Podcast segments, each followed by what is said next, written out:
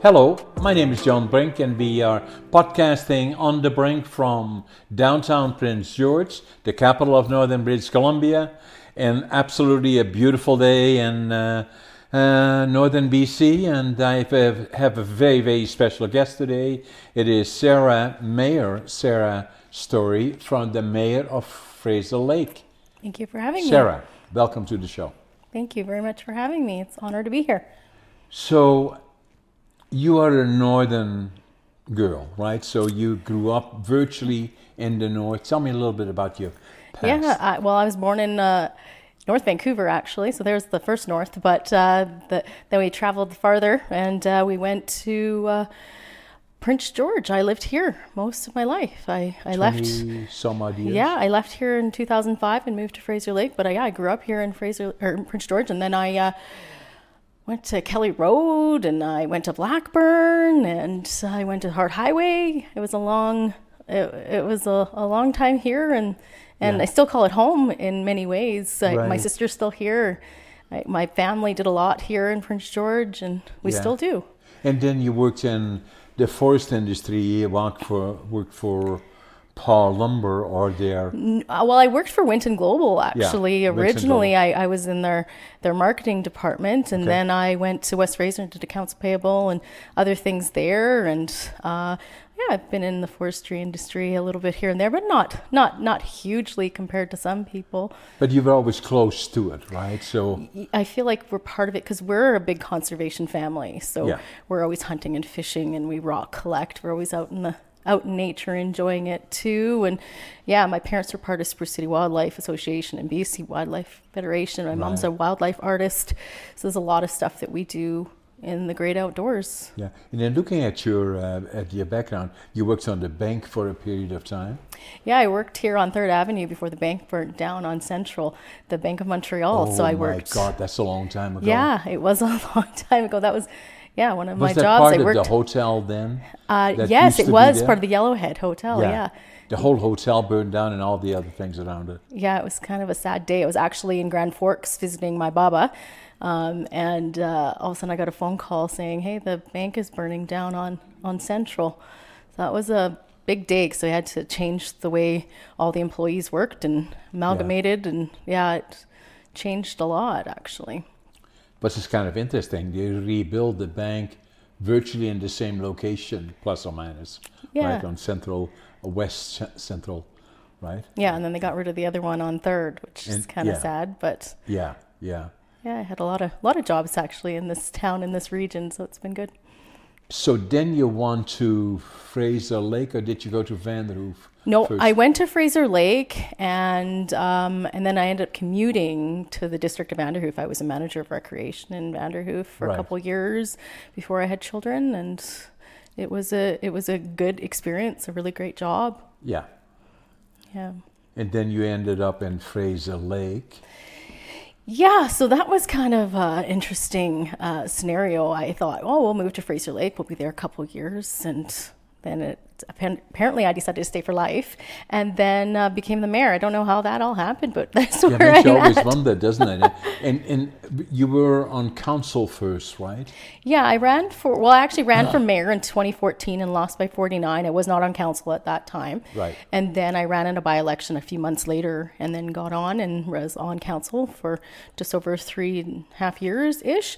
And then I ran for mayor again in 2018. I got on, and then I ran again, and nobody ran against me this time, so I was acclaimed. So, so how many years have you been mayor, Sarah? This will be my fifth year right now. Yeah, that's a long time uh, in the mayor's position. It went by really quick though. Yeah. Like it, it, you're so busy, like the years, the months just fly by. Yeah.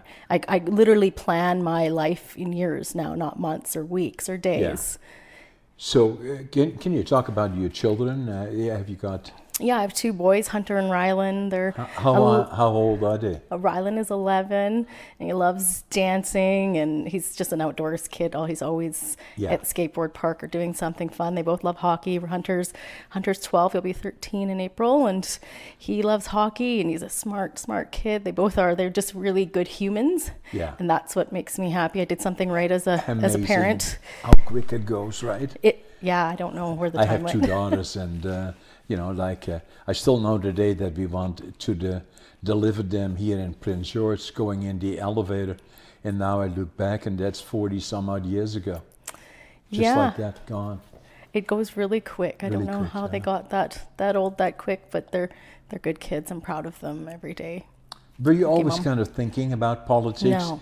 How how did how did it happen then? Well, I guess when you start working for a municipality, you know, some things start changing maybe in your mind then. Uh, That that might be part of how I got to where I am, but I I guess I decided, well, if I'm living in this community, I better I better make it better. And I was putting on I'm, uh, I'm big on volunteerism. I anywhere I go, I I tout, I tote volunteerism. Like every single person should volunteer. It's very Right. important, especially for a resume for youth. But I, I volunteered for everything. I was, you know, Yeah. I started a registered charity called Autumn Services with my mother-in-law that helps seniors age in place, Yeah. which created more ob- obvious avenues for me. And Right. I was just working for, I was working for Work BC, and I was working when the mine closed. They asked me to work for them. I was working for the College of New Caledonia, Yeah. doing the job options program and the CALP program and all of these different things. And community spirit family fun day and the dance and socials and there was all these different events and options and things that just needed to happen in Fraser Lake and uh, I've been the president of the ball league for I think 12 years or something Yeah. ridiculous but Amazing. we just needed people to step up and I thought well if I'm going to have kids and then I had kids and then I'm going to stay in this community then I better step up and and make it better. There's no point in complaining about something No. if you're not going to try to fix it. Ex- exactly, stepping up to the plate, right? So, uh, yeah, so, so the the other part then is for our guests that are watching, uh, and we have a lot of guests watching from all over, uh, you know, and ev- even from around the world. Actually, we had a guest uh, last week. I don't know if you saw it or not. Uh, uh, which one is this again? This is episode episode number eighty three, I believe.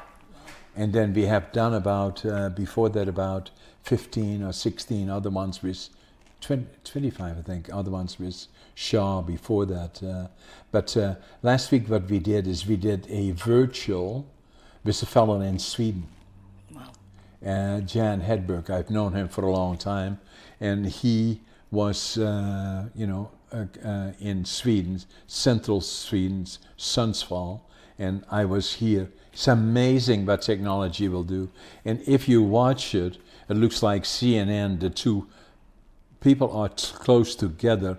We have all our equipment. Uh, Andrew is uh, had a lot to do with that, and Scott, uh, you know, kind of making sure that we have a very, very professional uh, studio. And uh, so we uh, we were comparing the forest industry in Sweden and the one in BC, and uh, I think uh, we have about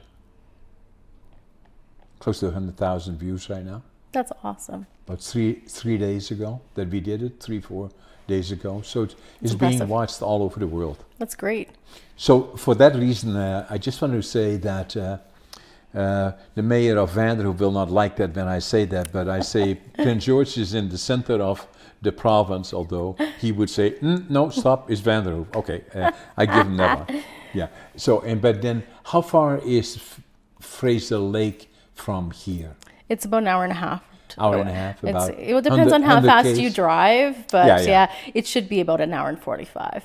yeah, yeah, yeah. So, Yeah. so about 120 k's or yeah, kilometers? 150 maybe. Yeah, Yeah. About, about that. Yeah. yeah. And how many people in Fraser Lake? Uh, There's about so- 1,100 in town, and then the Coastal GasLink camp outside of the community, and then there's about two, three thousand in the region at any given time because it's a big area, a lot of lakes, and Yeah. the North Shore of Fraser Lake and Francois Lake and Endako and the Nadleh Whut'en and the Stellat'en First Nation communities on are on either side of the It, community it's as well. an amazing outdoors community area there because you got all the lakes around here and the outdoors here in all of northern British Columbia, but also Fraser Lake obviously uh, is amazing, right? The uh, lakes and It's beautiful. We have a lot of potential in Fraser Lake too, being only an hour and a half ish from from Prince George. I mean, a lot of people, you know, utilize Prince George as a hub too, but Fraser Lake is a hub for our, you know, our little area there, and there's a lot of people that come through and and uh, and and visit to, with their boats or whatever they might be doing, or go hunting or fishing. But it's Yeah. a it's an, a really nice area to live in. So if you look at uh, Fraser Lake now, the what industry is there? I know there uh, is lumber. There's a sawmill. Yeah, well, right now uh, West Fraser Sawmills is down to one shift, so the sawmill isn't. That's West Fraser, yeah, right? that's West Fraser, and it's not like obviously the best situation that we've seen with forestry. Um, Endako Mine has been closed for a lot of years now, and we're not Will that seeing open that. up again, Well, we're we're hoping, but Mi- there's what no is it mining? molybdenum. Okay, Yeah, so it's a hardener that goes into steel. So Okay. yeah, it, it it helps harden the steel, and that's just something that obviously is needed. So in in times where you need to produce more steel, the price goes up, and right now that price has been pretty high steadily for quite a long time. But Right. the owners of um, uh, Mount Milligan, they're into gold, so they don't really mine the moly yet, but we're hoping one day they, they might want to take that on or even offload it and sell it to a company that might want to Yeah. make you know make some money on that. so but there is no lack of uh, uh, the right molybdenum in the property. It's just a question of the economics. Right? yeah, because the the price of molybdenum went down so low that Yeah. they just weren't making money. And when they built they built a, a bigger plant, and when they did that, then you know their costs outweighed you know what what they were making, and they just couldn't keep going. But hopefully, it opens again one day. Where is the location vis-a-vis downtown Fraser Lake? It, it's about 15 minutes west. So it's uh, then- it's right part of your community, right? Yeah, it really is. I mean, most of the people, you know, there's about 300 workers that that lived in the community that Wow. that commuted every day up there and back, and that was nice versus what we have now, which is Yeah. predominantly camp jobs. Yeah, and then the the on the lumber side is West Fraser, that Yeah. has had that mill for quite a number of years. Yeah, it's it w- actually was uh, originally in Fraser Lake at White Swan Park. They had the mill there before, and they moved it farther down the lake, and it's been there a long time, and it uh, employed a lot of people over the years, Yeah. and we're hoping it still continues on. If the, you know, it's hard with the price of lumber right now, obviously, So as when you know. did it go down to one shift? Oh, that would have been last year. I'm not sure. I can't remember what month now, but it was last summer. I think it, I was in I was in Souk, and I got a phone call that it was going down another. It was going down another shift. So I want to say July, August. It went. So was Went it down. running uh, two shifts, Yeah, it went. four days a week? Went from four to three to two to one. So yeah, it's it's been just, and I wouldn't say slowly. It's quite quickly. It's been going, going down, uh, down and it's been really, you know, it impacts the entire region because not, not everybody works from Fraser Lake. Exactly. There, it's Vanderhoof, you know, Endako, Fort Fraser. There's lots of people that work. Well, there the, the multiplier is usually if for every job there is two indirect jobs or even sometimes three indirect jobs. So the impact on the region and the community is very significant, right? That's right. And when I got the phone call, actually, it you know they were like, "Oh, it'll be about seventy-seven workers," and I said, "77 workers just at the sawmill. That doesn't include the tru- include the truckers. That doesn't include you know all the equipment operators and a lot of those people in our region. You know, they own their own equipment. They have their own forestry. You know, their own businesses, and they're they're they have loans on some of that equipment. So all of a sudden, if they go you know, we can't afford to pay our loans, which is what we saw, um, you know, a few years ago when, when everything crashed too. Yeah. When, when when everything crashed With COVID, with well, no, with lu- the lumber market before COVID, yeah, 2007, 2008, 2009. there was yeah. I, well, I think I just become mayor, so in 2018. When the markets really Yeah. crashed and Yeah. people had to pay their stumpage rates, which Yeah. had skyrocketed, all of a sudden we saw this, you know, the sawmills going down shifts. And when they when that happened in, in Fraser Lake, it really impacted our community and and we saw those those those workers and those owners go, what do we do? We're gonna have to, you know, declare bankruptcy or whatever might happen here. So we ended up hiring them a lot of those workers actually at our community forest. We were up to about 70 workers at our community forest that opened shortly after. So it it, it worked out actually okay at that point because all of a sudden we could hire those people. Right. But at that moment, it did not feel very good for anybody in our No, in very our significant, right. region, and that was our first real major cut at that sawmill that we saw. Yeah. and up to that point, uh, you know, the, uh, the pine beetle uh, was very, very devastating. But in the short term, from 2000 till about 15, 2015, 16, 17, we had a major uplift, Yep. you know, and then obviously had to come back down to where it was before, and then even less than that. And that's kind of where we are right now, yeah. Yeah, and Fraser Lake is one of those interesting communities that's in between two TSAs. So the Prince George and the Lakes TSA. So we we could kind of grab from both if it worked out and things, you know, with everything that was going on with the markets and then how we were working with our community forest and what was going on with the First Nation communities. There was all that balance trying to be found and and I don't know if it's been found yet. I was part of the coalition in the Lakes TSA and we sent recommendations off to the premier and uh, nothing's really happened with that yet. So we're waiting to hear if, you know, you know things can change and we've asked for an uplift with our community forest as well because we i think we've done a really great job with our community forest i have to tell you Right. it you know uh, i can show you later but the pictures that we have with our community forest the retention of all the juvenile trees that we leave behind we were using european methods to really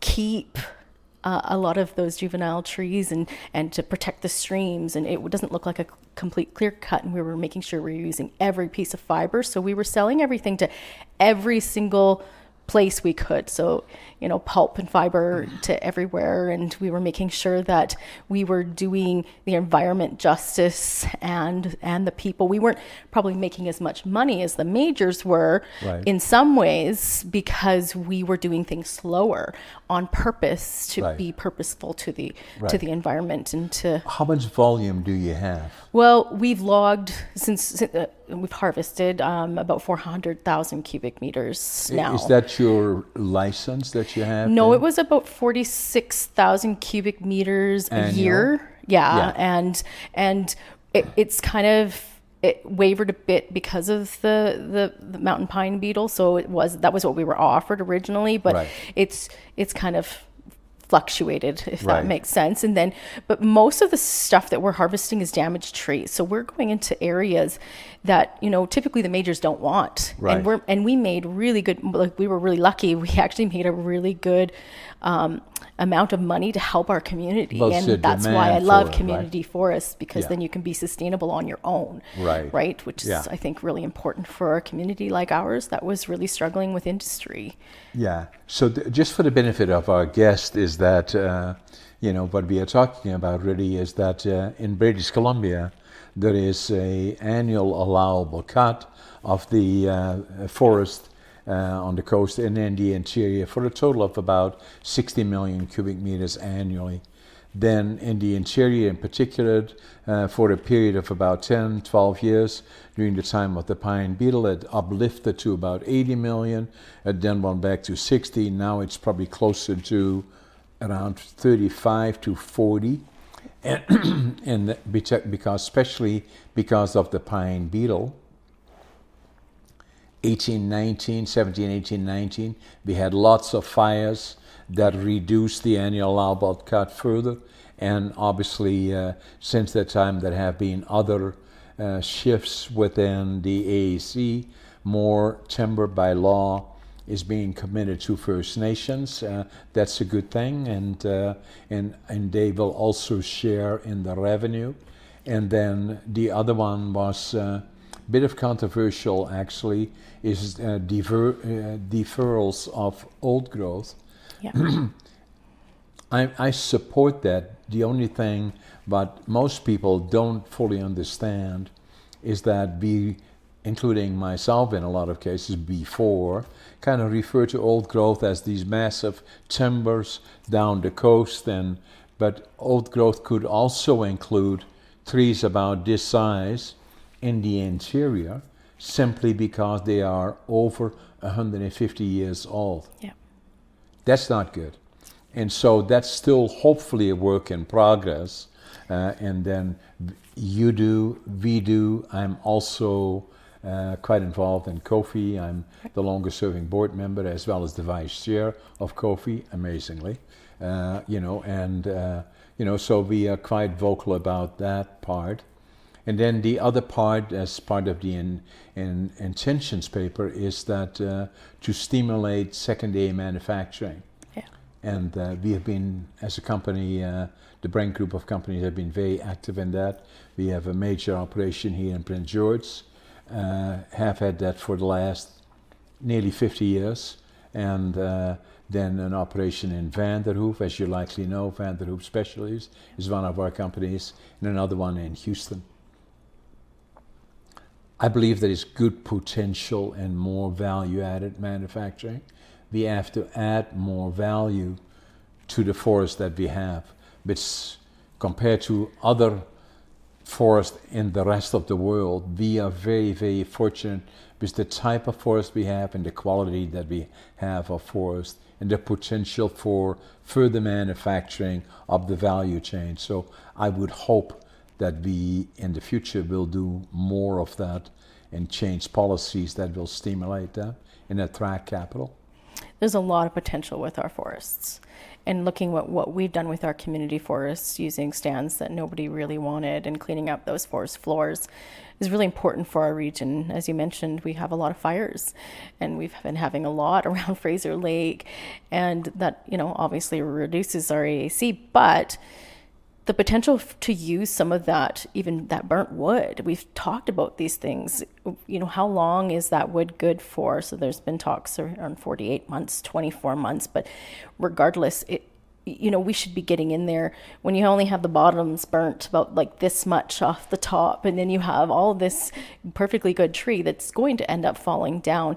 I I'm of the understanding, you know, the moose habitats are doing much better in Fraser Lake, where we have went and cleaned up the floors. There is obviously, you know, decom- decomposition and things that nutrients that need to go back into the ground for sure. But when you have places where you're seeing all the trees just down and it's just a mess because all of the beetle kill that's not normal that normally no. a fire would come through and clean that up anyway yeah. regardless and that's not really always happening now, what you have to. is an area based tenure rather than a volume based tenure. Yeah. And so a lot of the tenures that we have in the industry throughout the province are volume based tenures. And a lot of times the uh, industry or whoever owns that communities will not necessarily invest in that because they do not reap the benefits of it. By having it as area based then by intensive forestry you can virtually and I, I would suggest you watch my podcast with uh, John Hedstrom comparing uh, the two countries together. Similar forest actually. Very very amazingly similar to ours very growing virtually twice double the amount of fiber per hectare from what we do and that is precisely doing what you were saying, uh, Sarah, is making sure that it's room to grow. Yeah. Don't use chemicals on to suppress uh, no. all of that, and uh, and managing it more. So I'm uh, certainly a big supporter of uh, community forest. You know, so I think the community forest is the the one positive thing that's come out of the last few years with COVID and everything else. It's just really brought positive change and feeling to our community. It's been a it's it's just been great to see all of the good that's come out of it with all, there's so many things like yeah. we're really proud of it actually yeah. i have to tell you just our staff have done a really great job too and I have to give kudos to them and we've hired some really good people to get it done and we could have went through a major company and and you know we could have taken a a, a lower rate and we we negotiated and nice and we sold, sold it for fair market value instead and we did some really innovative things throughout it's good for the community It was because the community was really, really struggling at the time, Yeah. and you, you really got to put the community first. And I really talk about social mm-hmm. responsibility with industry a lot, and that's something that really needed to kind of happen in our area. Yeah. And working on that with industry has been really important to me. Yeah. Now, now the other thing that's going on today in particular, we are have the Northern uh, uh, Natural Resource uh, uh, meetings happening today, tomorrow, and Friday, and a lot of people are here. Uh, very good speakers, and including the new premier of the province. And uh, uh, obviously, just before this all happened, we had an announcement. Coincidental uh, by Canfor to close down one of their pulp mills. Uh, You know the uh, uh, uh, Prince George pulp, uh, especially their pulp line, not so much their paper line, and you know, and that will affect direct jobs about 300, very significant. We just had a meeting with Artemis Gold and they're looking for a lot of workers. So we're hoping that some of those workers, if they need jobs, maybe can apply there. They were they were talking about that today. I, I'm really really sorry for the people that have lost their jobs that they've had a really you know long career with. Some of these people have you know I grew up with their 30 years. parents. You know they've been working there a long time and and now their kids are working there. So it's it's uh, it's really hard to see any industry in any community go down and the the impacts are felt so broadly to Yeah, not I- just not just this community, like all the communities that surround it too. Like Exactly. We, we we feed into each other. We really do. So if something happens in Vanderhoof, it does impact Prince George, and something happens in Fraser Lake, it impacts Burns Lake. It no just- question about that. Yeah. Northern BC in particular, all those communities are very, very closely together, including going further south, uh, uh, Williams Lake. We saw that again,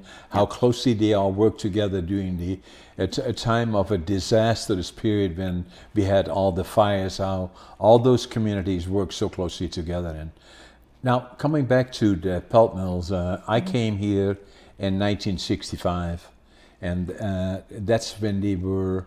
Uh, and when I came, uh, that was my dream. Uh, we were liberated by the Canadians uh, in Holland, April the 12th, 1945. Made such an impression on me that I knew I was only five years old, but I was born in 1940.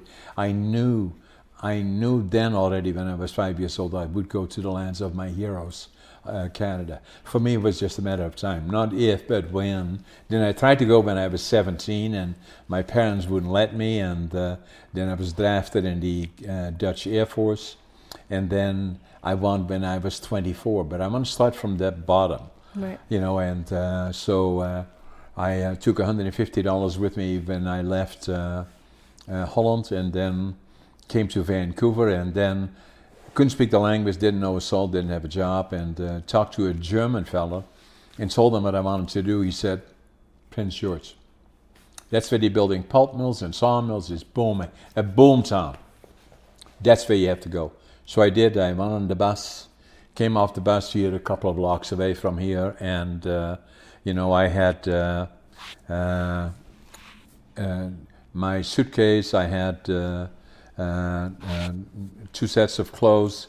I had three or four books in my suitcase, and and I had twenty five dollars and forty seven cents. But I was going to build a sawmill. Okay, I want to go back to those books for a second, though. Did you ever read those books that you brought over? Because I remember reading in your book, you said you didn't actually read those books yet, but Those I did. good. because the one was, uh, and I, I actually posted them. I still have them, all three of them. Good. Logical Thinking in Dutch, and then uh, uh, Management by Drucker, uh, you know, and, and uh, but all in Dutch.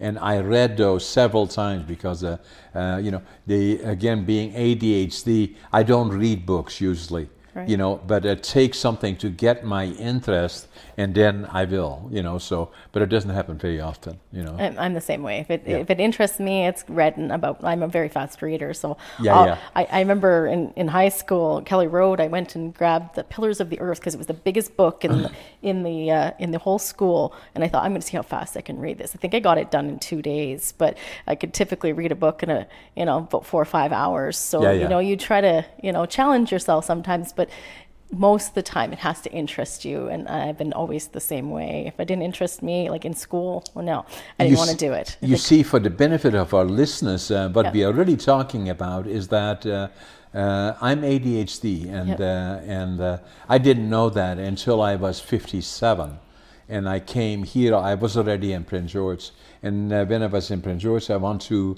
a store on books on Third. And, and for whatever reason, strangely, I opened up a book there and I looked in it, and and it said uh, driven to distraction. And, and I started reading it. It was about ADHD. I'd never even heard of it. And I thought, oh my God, that is me.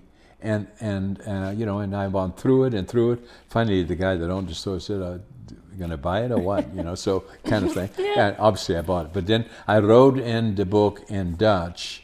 Now I finally know who I am and uh, you know so uh, and then from there and then I knew I was ADHD but there was a lot of stigma attached to it and uh, but I failed grade three yeah nobody fails grade three uh, you probably know some and uh, Hey, I failed grade two because I missed it.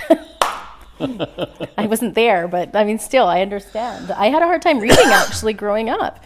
Me and when. I was young, I had a skull fracture. Actually, had absent seizures till I was eight. Yeah. Look at me now. I mean, you can you can do anything with your life, and I think it's really important that you know you tell your story and other people tell their stories because there's amazing people out there and they have either disabilities that doesn't matter or they have ADHD or they have different different things and it actually makes them better people. It makes them unique people. It drives them. They have different exactly. determination and there's so many good qualities in people. It wouldn't it be boring if we were all the same? First of all so I do appreciate knowing all of these things about people and then realizing and learning them about yourself because it's nice to look at yourself and go, oh, exactly this is who I am and this is why. Yeah. Sometimes it's genetic, sometimes it's parents and upbringing, but yeah yeah. So I failed grade seven three times, and uh, then they say, okay, well, you know, the, maybe we should take him out of school, send him to mentally challenged school, or get him a job. So fortunately, they got me a job, and then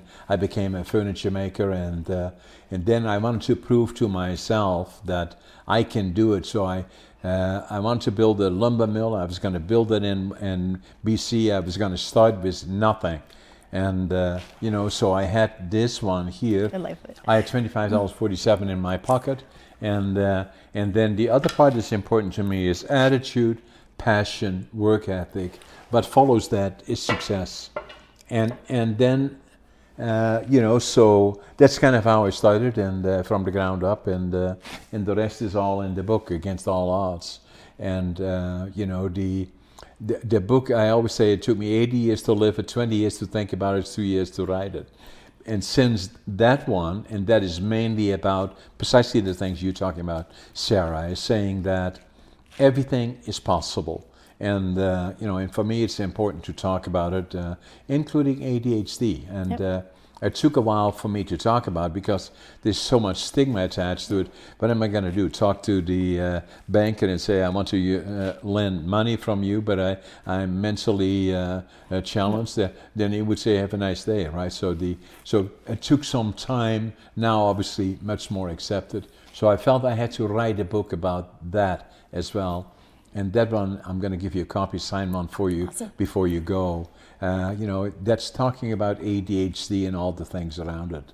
And I call it a superpower. I, I- I think there's a lot of superpowers out there, and I think that's actually probably one of them. You've seen some pretty. There was a movie I watched recently, and it was it was. Uh, um, I'm trying to think of what it what, what the person w- had, and uh, they were just phenomenal, and it just made them a better person. And yeah, there's some cool cool superpowers out there. I, I have two quotes in life with your three. Mine are "Do more than your share and leave the world better than you found it," and exactly. and I live by those two. I, and I agree 100%. So, and it's interesting with you in particular because you know your ADHD, I and uh, and I know I uh, you know it took me when I read the book. Yeah. I was not. It took me five years before I wanted to go to my dog. Yeah. That I knew delivered my daughters and all the before I could go to him. One day I walked into his office. Five years after I read it, and he said, uh, "Okay, okay, John, wh- wh- why are you here?" I said. I think I got ADHD. so he said, let's talk about it. And that's how I got di- diagnosed. But, but now, more and more and more and more, the stigma is disappearing and saying, okay, how can, it's not a disadvantage. No. It uh, makes you slightly different and, uh, you know, and, and uh, you know, and it's all good. It's a superpower. And how can you make it work for you and make it better? And that's why I wrote the book and, uh, and wanted to make sure I did that, you know, so.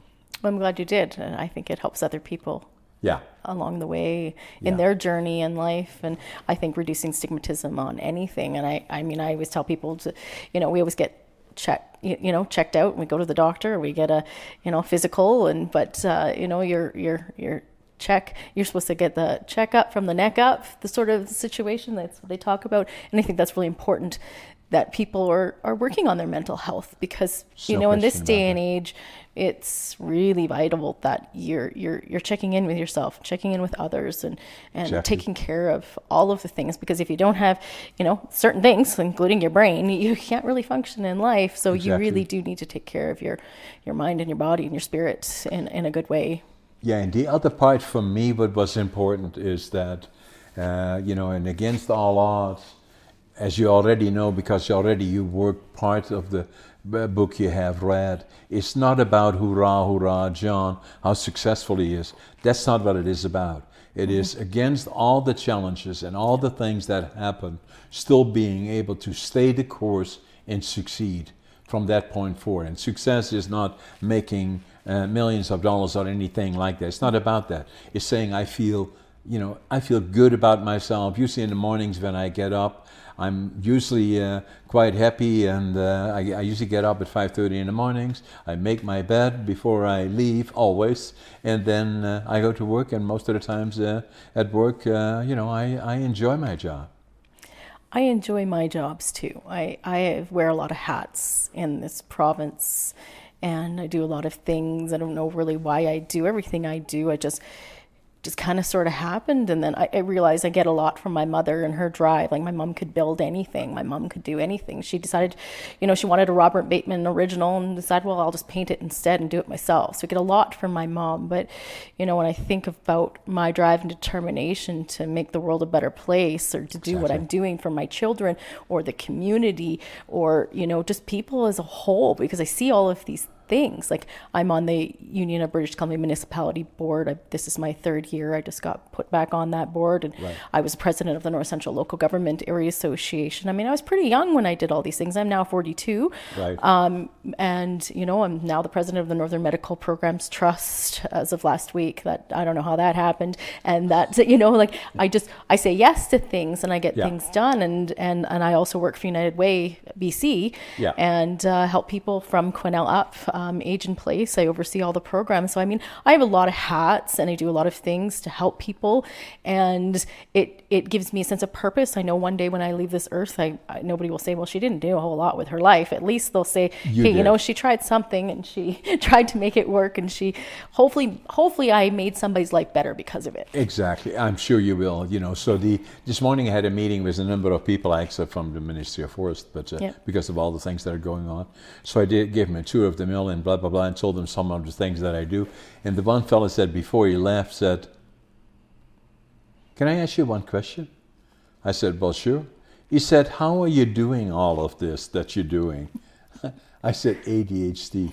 I, and is one. And the other one, I sleep fast. Well, and I was, I was, I was telling uh, Scott when I was coming up here. I was like, I don't sleep. Like I typically like go to bed around between. Well, lately it's been actually worse uh, between two and three, um, and then I, you know, I'm up at seven, eight. It depends, but yeah, I don't sleep a lot. Uh, I, I don't really want to sleep though. I, I really want to just got so much going on do more. You know, like I, am like, there's things like there's no time yeah. for sleeping. I can sleep when I'm dead, and I feel like I, people say that way too much, but I really do think that that's a thing with me. Yeah. And I don't know why that I have that drive to yeah. always be awake and doing things. I mean, I just finished five years on the North Central Local. Yeah, yeah I'm thinking. So. I, I just finished five years on the North Central Local Government Board. I was the president of the North Central Local Government, which is 70% of the land mass. Yeah. So you know, I I, I missed that board so much, and apparently the regional district just put me back on that too. So I'm, yeah, I, am yeah. busy, and then two kids and hockey, and yeah, I, and and, and the kids, especially at that age, is so important, right? As well, they they keep you busy, and obviously it's uh, it's beautiful, especially at that age, right? Well, and you, it so quickly do they grow up, right? Yeah, they're they're pretty busy kids. They yeah. always want to be doing something, and we're always out and you know nature doing something too yeah. and then i bought a labradoodle i'm not sure why i did that but i but she's a year old and she i call her her name's reign of terror um, yeah. she's the best but we yeah we just we always are doing something busy with our lives and and you know the community is busy too being a mayor is a full-time job so you sure. don't really like especially in a small town i will tell you there's been some interesting scenarios, and I'm pretty sure the mayor of Prince George has never got a phone call that says, Hey, Sarah, there's chickens all over the road, or Hey, Simon, we'll go with Simon. Hey, Simon, there's chickens all over the road. We need chicken feed. I'm pretty sure he doesn't get those phone calls, but I get those phone calls. Yeah, yeah. That scenario does yeah. happen. Those I've had some really interesting scenarios. I mean, there was cows all over the highway recently. I, am sure nobody got a phone call that was a mayor um, for that one no, when that happened. Sure. But you know, like there's in small towns, you you know, I don't have staff that write my you know speeches or or do my work for me. I do all of my own bookings, my hotel rooms. My nobody like answers a, my emails. Like I do it like all. A family show uh, yes. Sarah. You know, that's what I think. You know, yeah, yeah. yeah, yeah because you know everybody, everybody knows you, and they're relying on you. That when things becomes difficult, then uh, you know that that is the extension of being a mayor. Well, I think I also make myself very available. I yeah. run I run Heck Yeah Fraser Lake, and you know people are like Sarah, when's the you know the skating schedule coming out, or is there skate is there public skating tonight? Like they always know. If you don't know something, ask Sarah. She always knows the answer.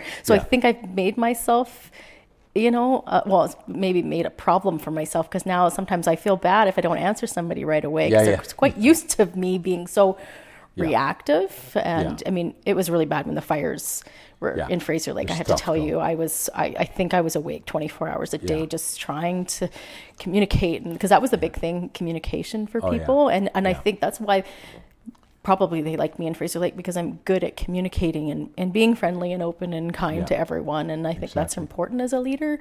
Um, not everybody does no. you know, does things the way I do, and I don't expect them to. We all do things differently. That's what but. makes you unique, right? So uh, in what you do, you love your job. You you you you have the passion that goes with it. It's just not a position for whatever reason, other than you you have the deep feeling about you know, uh, you know what you, what you have and taking responsibility. The other thing I want to talk to you about a little bit about, uh, you know, obviously that's uh, another reason that we are here today not here, you and me, because we should do that, but, but since we both are going to attend uh, later on the meeting here at 4 o'clock yep. and then the dinner at 6.30 or so, I think, is that uh, when I came here in uh, 1965, they were building pulp mills and sawmills and all the other things. Obviously, then and, and basically, where I'm going with this is saying, well, who is to blame for all of this? You know, yep. if anyone at all, right? So, uh, uh, you know, that obviously the in the early 80s we had spruce beetle attack in the Bowron region, and that uh, you know they had to take out a fairly major piece. They used to say uh, you know, that you could see the clear cut from the satellites in, in, in the sky. Obviously, that was dwarfed by what happened then later. What happened there is that uh, there was blowdown in the Bowron region. Since it was a park, they could not do anything about it, and gen- generated the spruce beetle. Yep. The uh, obviously uh, we had a similar situation in Tweedsmuir Park. Uh, you know when the pine uh, beetle started. I'm not saying that it would not have otherwise, but it Right. did, and then from there on to major, major proportions, far beyond what I ever would have thought, or uh, you know that. Uh, where I, I fly a lot and uh, flying over these areas and then seeing all the different transitions from red to gray to dead and uh, and then obviously having to deal with the forest, uh, change the forest and it substantially would initially increase the amount to to to kind of capture the economic value before it disappeared and uh, and then obviously eventually there would have to be a readjustment to the annual allowable cut. Uh, adding to that then part extraordinary fires and uh, that happened uh, I don't know uh, you know the global warming obviously has things to do with it uh, in my mind and then obviously uh, the deferrals and now the point that I'm making is that I think it is terrible that we're shutting down a pulp mill, but around the province we have already shut down six or eight pulp mills. Here is, with all due respect, I'm saying what took them so long because we got far too much capacity here and we have shut down. If I look up north in Fort Nelson, there was a sawmill. Dedman is gone. Mackenzie is gone. Then uh, looking uh, here, Paul Lumber, that used to have a sawmill, is gone. Netherlands Overseas is gone. Rustad is gone. Looking uh, further out west, uh, you know, the uh, in your area, a number of sawmills have gone. So it is no wonder It's no one uh, thing. it's it's just a matter of time because uh, you know that the fiber that is being used is residuals from the sawmilling process. We have shut down. Uh, or, uh, 35 sawmills have closed down in the last five to ten years, and uh, I usually the multiply is about four sawmills for a pulp mill, and uh, uh, do the math, right? And uh, and and we will see that. So then it becomes, from my perspective, a question of what else can we do what do we do now? And, and what I'm saying is what we do now, first and foremost, look at the midterm. It will take time to grow this forest. It will maybe be 40, 50 years. That mm-hmm. sounds like a lot to you and me. Yeah. But in terms of time, it isn't. Because I know that in the Bowron region, when I had a little sawmill there, you know, just cutting wood that nobody else wanted, that was 40 years ago. Yeah. And if you go there now, it's amazing how that forest has regrown, and uh, and uh, you know so and this this province has the, an amazing ability to generate timber and and fiber of um, extraordinary quality uh, because of location and and all the other things that we have here. So I believe that uh, you know that we must invest in the on uh, on an intensive forest on the ground floor and to making sure that our timber has the right has the ability to grow and there is no reason in the world that we cannot uh, uh, grow up to 40, 50, 60, uh, virtually double the amount of volume that we have now, which then would mean, since the process is gradual, every five years the Ministry of Forests looks at certain areas on a steady basis to make sure can we increase the annual allowable cut, and it gradually will come back to what I believe will be the 60 million cubic meters, and well beyond that if we if we invest in the forest on the ground base. Yeah, I think we definitely have to manage our forests better. We need to be a little bit more reactive with the stumpage system as well. I think that would part be, it would help with some of the things that I've seen over the last few years, definitely. And there's there's just so many things that we could just do better because we could do things a little faster. We are too slow. When we have a forest that half burns, we're too slow to get in there and salvage what we can.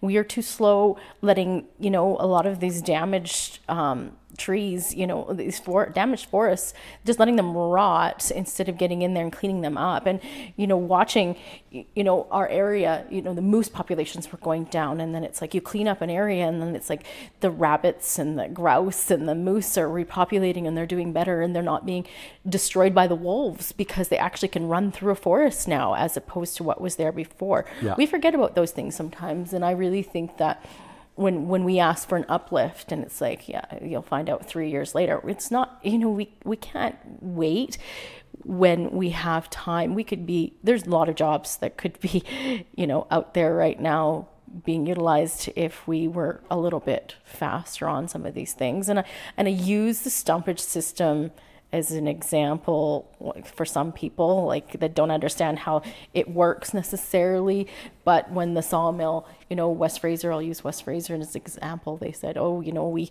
we don't have we have to pay our bill but you know we've spent all that money in buying new sawmills or we've we've done something different with the money now because we couldn't hold on to it.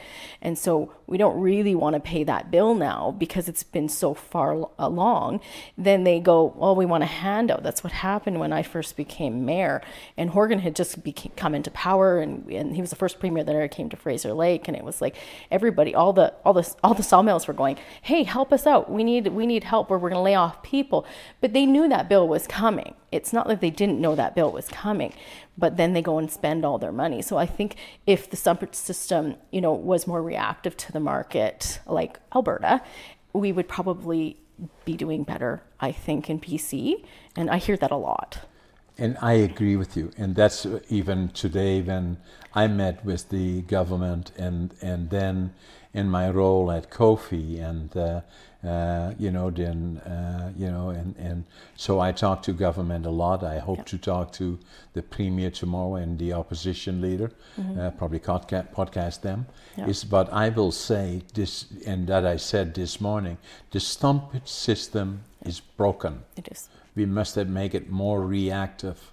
And then the other part uh, is that, uh, you know, we we have to stimulate investment in further manufacturing, mm-hmm. value added manufacturing. Yeah. You cannot have, in my opinion, and my friends, the big companies, uh, with all due respect, you know, we have five or six companies that have 75% of the AAC that uh, you know th- that means that they control it all if they have 75%. But it's more troubling about that is that they are not investing in BC. They have said we will no longer invest in BC, but you still have the timber. The timber in this province belongs to you and me, the people.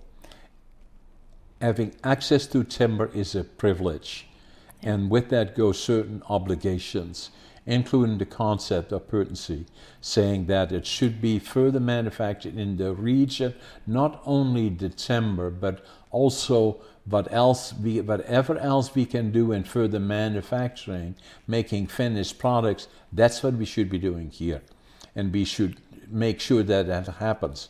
What happens with secondary manufacturers now, I was quite involved in that uh, in the 90s already, and we had a small business program timber would be made available to secondary manufacturers with problems with the system.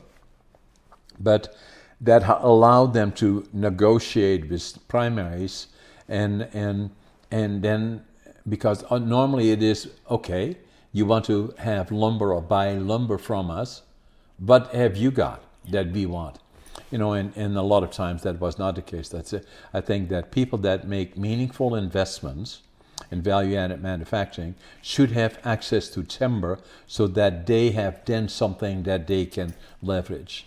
No, that makes perfect sense. I think that we need to keep the money in BC. You, there's nothing worse than you know a company coming in and not having any social responsibility at all to a community. They come in, they don't do anything for the community. They expect a lot because they want their workers obviously to have somewhere to live. And how do you attract uh, you know, uh, qualified workers to your community if you don't have everything that a community needs but you're not putting anything in from from the corporate side which is really important. You're good at giving back. Some communities are not or some companies are not good at giving back to their communities and that is a problem. It creates a lot of other problems as well because they come into the community they take what they need the resources and then they leave and they leave the community with nothing.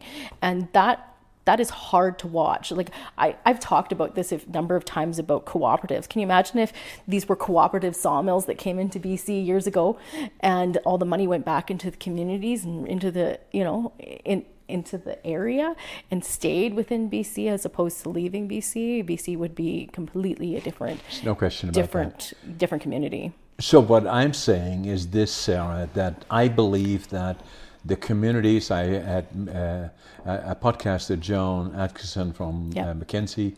Uh, I will be podcasting the mayor of Houston and uh, and and more mayors from around uh, uh, northern British Columbia and saying they have to stand up, speak out about what they want because they have the power. Right now, what is happening really troubles me is that there was a recent announcement uh, uh, of BCIT that is investing $270 million at BCIT. Now, BCIT, I did a presentation there about a month ago, and my God, that place is big. And, and so for years I've already suggested. Uh, I, I, I help the College of New Caledonia, which does a fantastic job in the region here, all the satellites throughout Yeah. uh, northern British Columbia, and uh, in saying we have to invest in the center of excellence. Yeah. And, uh, and, and rather than putting all that money into BCIT, let's put it here in northern BC. This is where the forest is. 90% of the forest in British Columbia is north of Hope. Yeah. And we're investing the money there. And what, what uh, I, I committed a million dollars to, well, I first made sure that we got the building, the old uh, Canadian Tire building, and, uh, you know, and, and so my name is on it. You know, it's, that's Yeah. great, you know, so, but, but that's not what it is about. I think it was about uh, uh, uh, jobs tra- training. And uh, at that point, I made a presentation. That must be 25 years ago now. I said, it's not the fiber or the, or the raw materials that we have here for further manufacturing. It's not the location. It's not the transportation. It's not money that is available, but will stop people from investing here is access to a skilled workforce. And, and so if I compare that again to what they did at BCIT, is they invested 270 million and they made a big fanfare about it that, uh, uh, you know, the, the big uh, lumber manufacturers, because although much of my friends, they won't like this one either, uh, that I'm saying that, they donated two and a half million dollars. Yeah. I committed as a small operator a million dollars to the Center of Excellence. And, uh, you know, and, and I think we collectively have to stand up for those that are committed, including communi- community leaders like yourself, like Joan, like Simon, like, like here and saying, no, enough already. This, uh, you know, this will change, you know, so... Uh, and there's a lot of advocacy going on with UBCM and NCLGA. I mean, I was really proud to be part of that because of those reasons. Because we were saying things like, we need the money to stay here, or we need the Resource Benefit Alliance agreement. I don't know if you've heard of that, but that's a revenue sharing agreement from Vanderhoof over to help the revenue that's being made in the North come and stay in the North so we can expand our communities positively. Not all of us want to be large communities, some of us want that smaller, but we still want the amenities and the services and you still need things you know? So you know fraser lake's right now trying to get a hotel you know? Like there's things that we but need. collectively, But we collect- more than BC. yeah collectively what we what we're seeing in the north like in my region we're down 600 workers we need 600 workers not that's not even including what artemis gold is going to need or the other Exactly. you know mine that's going to need people we need to Yeah. retain and attract good quality workers and you know we're we have housing shortages as i'm sure you know um, rentals, you know, they don't exist. Fraser Lake, I mean, our BC assessment just went up 23%. My house went up 27% uh, this year, which sounds great. Uh, but you know we're just getting back to where we were when we hit a major bump in the road when the mine So, like closed. this, so yeah, so yeah. we're finally getting back to where we were. But Yeah. that's great for Fraser Lake. But you know, when I think of the region as a whole and the advocacy that we have to do to say invest in the north, because we are a lot, most of the taxation in BC comes from the north, and then it all goes to and Vancouver. that's the other part that I say, you know, when I sit here and saying, uh, you know, 80% of the GDP of the province of British Columbia is generated That's in right. northern BC, and then I usually look over my shoulders and, hey guys in the south, don't forget about it, you know.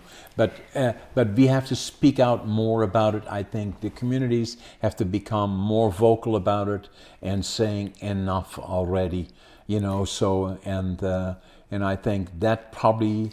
Uh, uh, I hope to talk to the premier and to talk to the other ones, and I will say that in my podcast that I do all the time is saying that uh, there's huge, huge potential here, and uh, There is, especially if you want to relieve the pressure in the south, and that's the angle I come at it.